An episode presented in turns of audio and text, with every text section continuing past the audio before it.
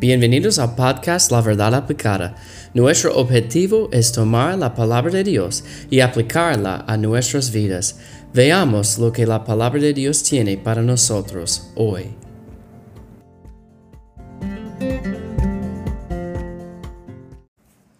Hola, bienvenidos. Gracias por escuchar a La Verdad Aplicada.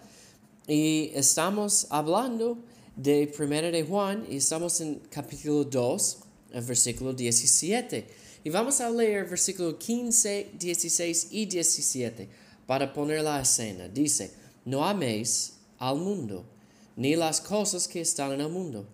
Si alguno ama al mundo, el amor del Padre no está en él. Porque todo lo que hay en el mundo, los deseos de la carne, los deseos de los ojos y la vanagloria de la vida, no provienen del Padre, sino del mundo. Y vimos en los últimos dos episodios, no amen al mundo y las cosas del mundo. Esto es algo que está en contra de Dios.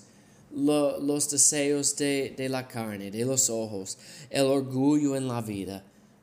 Y dice allá, versículo 17, y el mundo pasa y sus deseos no duran. Están allá un día y después se van. Pero dice allá, pero el que hace la voluntad de Dios permanece para siempre. Este mundo no va a durar, no va a seguir para siempre. Y lo que es triste, yo conozco a muchas personas y yo tengo que pedir perdón de esto en mi vida también. Vivimos para este mundo y olvidamos del próximo, olvidamos del cielo. Cuando estábamos estamos trabajando para todo que no dura.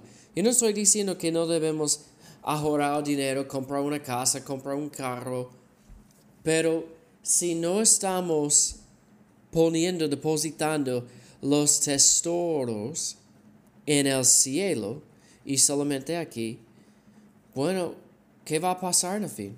El mundo pasa.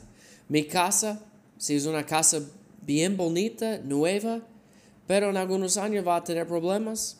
Bueno, después que eh, la casa eh, donde vivimos ahora, estamos la primera, somos las primeras personas aquí y hubo problemas cuando yo entré a la casa el primer día.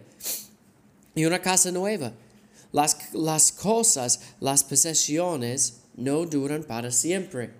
Pero dice allá, pero el que hace la voluntad de Dios permanece para siempre. ¿Y qué es la voluntad de Dios? Bueno, número uno, para ser salvo. Número uno, para ser salvo. Dice en Proverbios 10, 25, como pasa el torbellino, así el malo no permanece, mas el justo permanece para siempre. Entonces, si yo quiero seguir para el Señor. Si yo quiero hacer la voluntad de Dios, esto es lo que permanece en mi vida. No mis posesiones, la casa, el carro, nada de esto. Solamente lo que yo hago para el Señor puede permanecer para siempre. No vamos a vivir por este mundo, vamos a vivir por el Señor.